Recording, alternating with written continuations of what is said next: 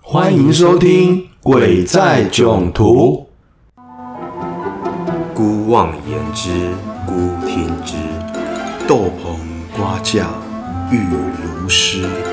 料应厌作人间语，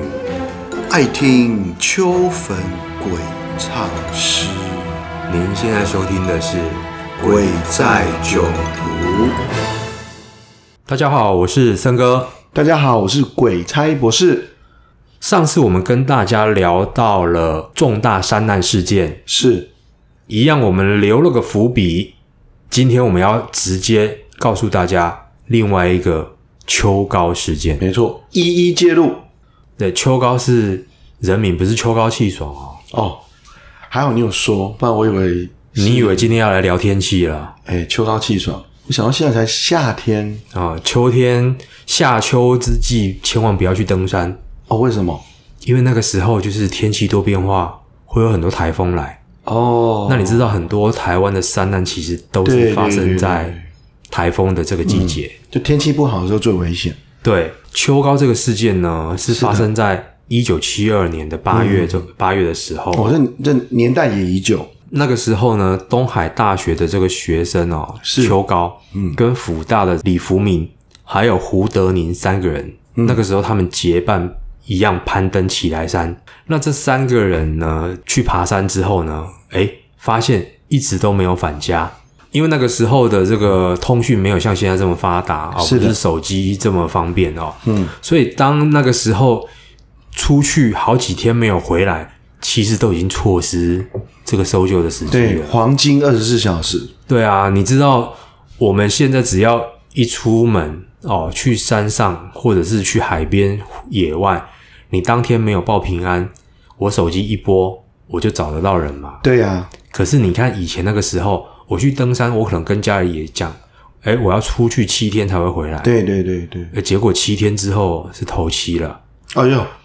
啊，哎金价等来啊吓死我，真的啊等来啊对，可是那个时候的人不会知道嘛，嗯，因为他们没有办法天天跟你联络。我又去爬山，山上哪有什么公共电嗯哦，话？难怪这几年头七事件比较少听 到，因为 现在手机讯号比较好，手机都比较较啊方便了快哈。那个时候，这个秋高的父亲迟迟等不到儿子归来，对所以他就报警啊，就直接上去寻找这三个人的下落。是这个事情为什么这么大？是因为当时动用了大量的人力资源，包括空军、陆军，还有登山团体，还有各地的登山高手，熟知地形的这个原住民，嗯将整座山都翻了一遍。还是找不到。这个算是那个时候非常大规模的搜山。，对对对，听起来就很大规模了。当时动员了非常多的人力资源。哦是，的，而且持续了多久？你知道吗？是两个多月。哇，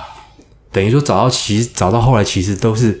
我大概也没有抱什么希望，但是我对是对希望找到遗体，嗯对我希望找到尸骸。嗯，嗯这个为什么会诡异呢？是因为在搜山的过程之中，这几个人的东西都陆陆续续的有被发现，哦，这个才是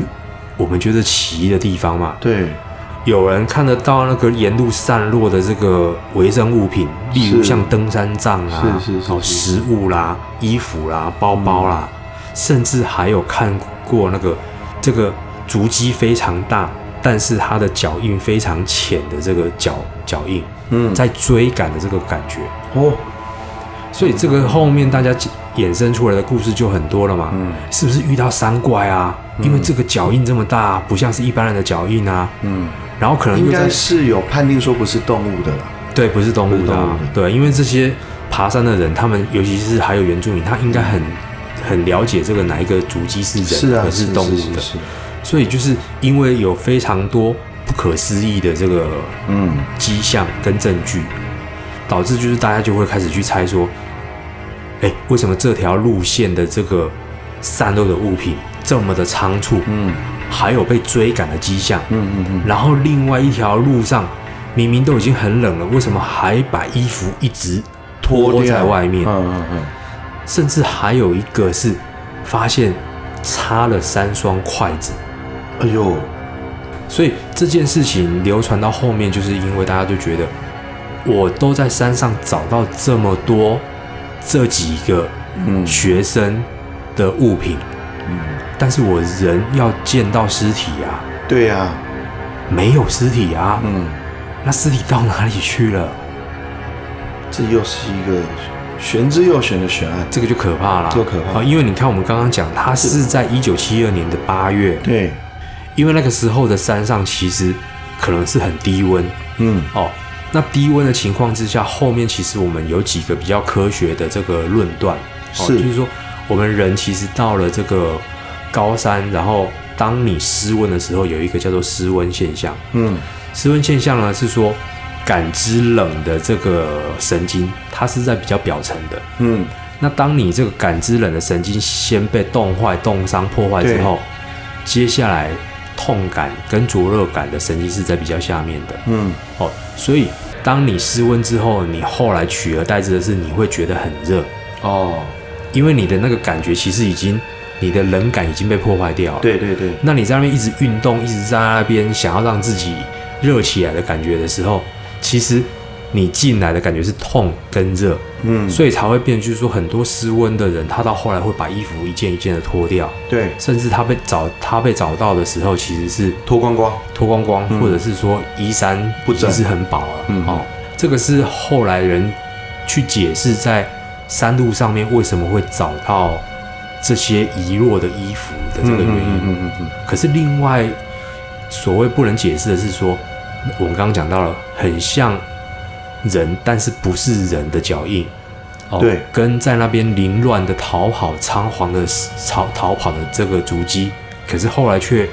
人就人间蒸发了。嗯，几年之后哦，一个登山协会前往奇来山的这个连峰登山呢、有人在和山岳的合照之中，发现一个神秘的小矮人，悬的就是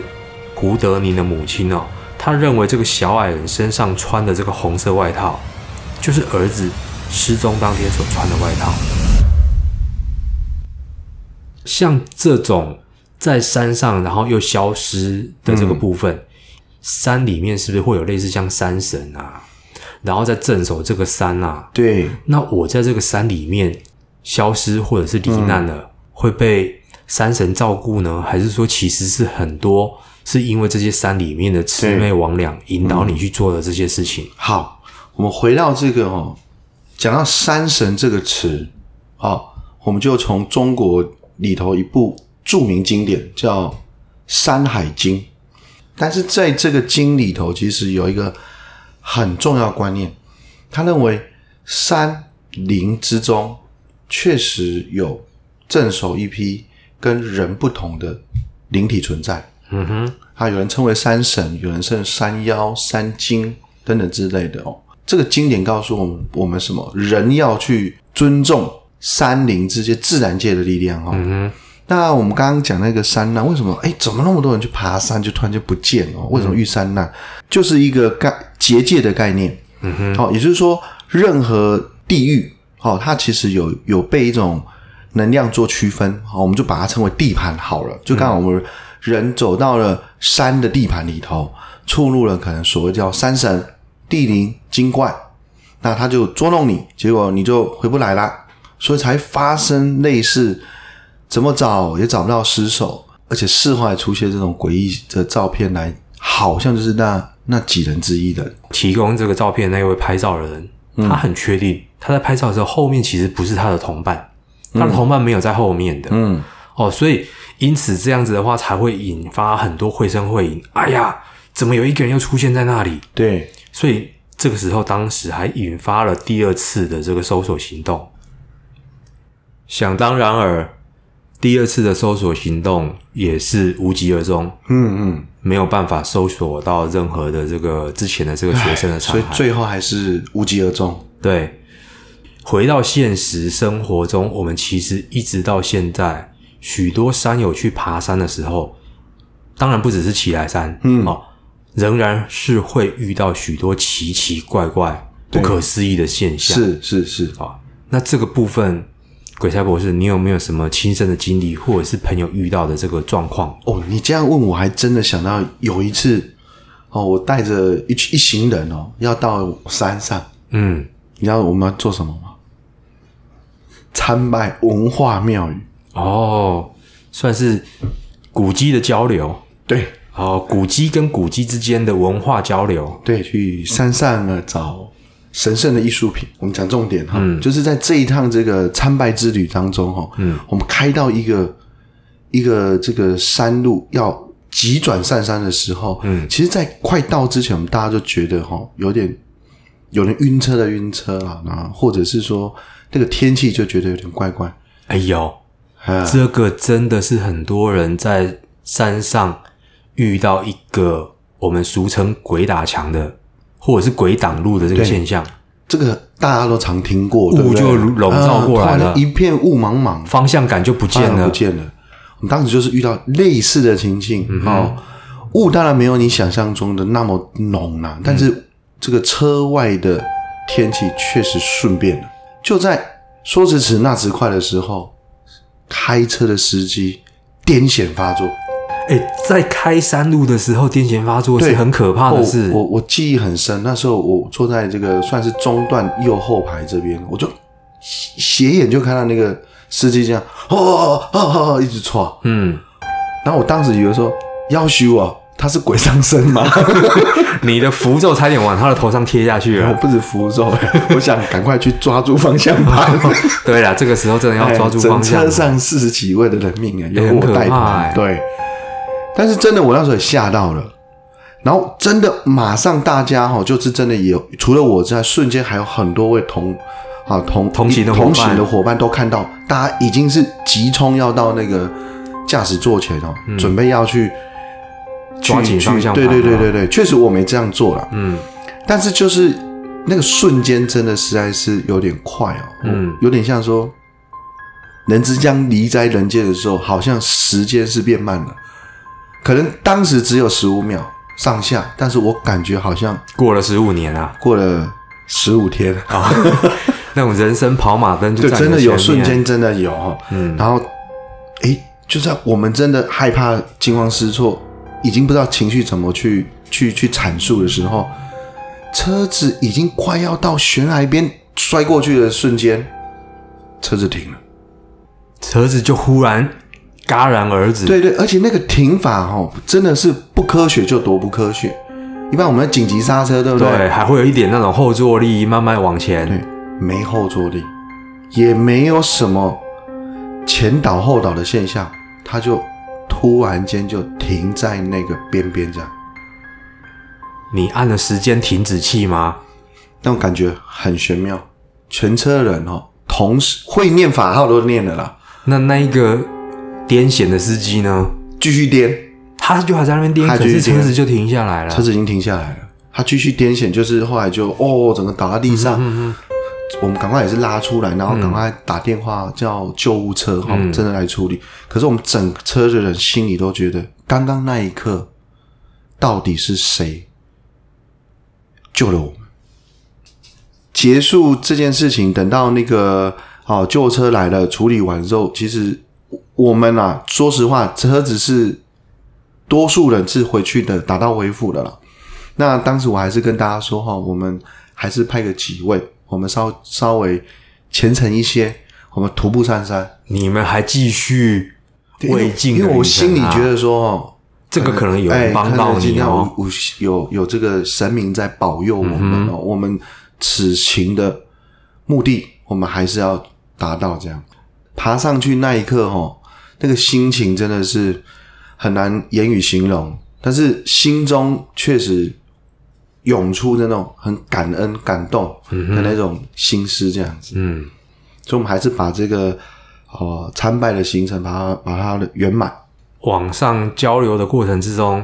有发现到底是怎么一回事吗？其实没有，说实话，因为那时候嗯这个事件哦，这个已经不是说我的能力多神通了啦，也不是说我的经验哦，鬼神打交道经验多多丰富。嗯哼，人真的遇到这种危险的时候，其实有时候我们的意识上真的很多东西都用不上了。对，所以像今天我们又聊到这个山难的时候，其实我会有点类似，可以感同身受当时他们遇到灾难的时候那种恐慌。你看我们那么多人都恐慌了，对啊。更不要说呢，刚刚所聊到的故事有才两三个人而已。那我们如果真的是在登山的时候，对，哎，发现真的已经迷失方向感了，嗯，或者是说有奇怪的一直找不到路的现象了，你自己自觉，哎呀，差嘛，嗯，那这个时候要怎么做呢？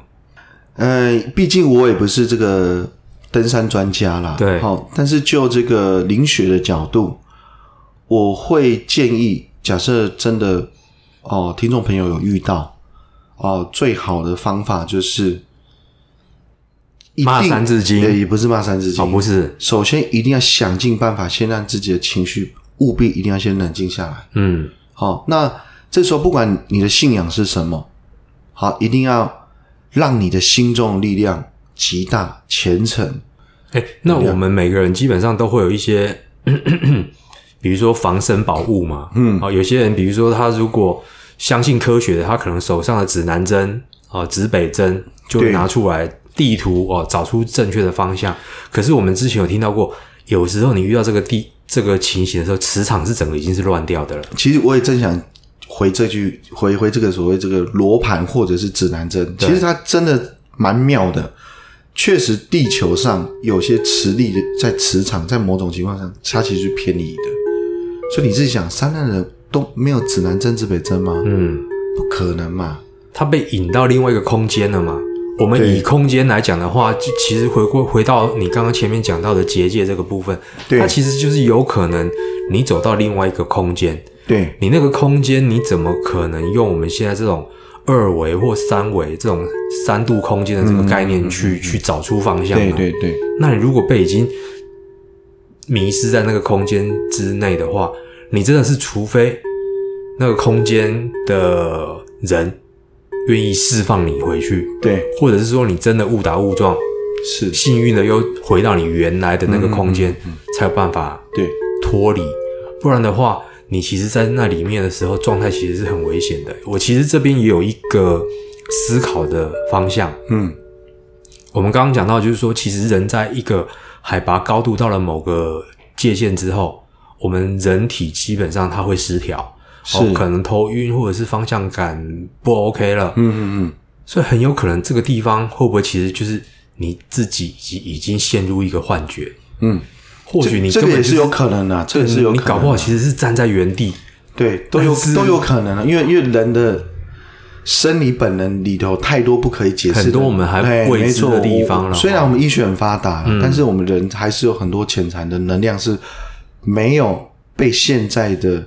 科学医疗技术所探究到底的，嗯哼，这个还是确实是个谜啊。嗯哼，去爬奇来山的这个山友啊，对，他们遇到这个大雾迷雾的时候，哼，有很多人在下山之后不约而同的说，有穿雨衣的人在前面指引他们道路，也有人呢是被引到了悬崖这这边，嗯。还好被同行的伙伴及时叫住。哦，那那到底这黄色的羽衣人是善是恶啊？所以这个东西我们其实也只能够留在这个科学跟神秘的这个中间，让大家自己去判断的啦。嗯嗯哦，那总之呢，最后我们还是一样希望，就是说每个去登山哦的朋友都能够平平安安的回家了。对对哦对比如说你一定要吸伴啊、哦，对千万不要单独。然后设备一定要被妥全。天气不好你就撤了，嗯，不要硬要往上冲，嗯嗯毕竟生命还是最宝贵的。我们今天的节目就到此告一段落，是鬼在囧途，我我们下次见。拜拜。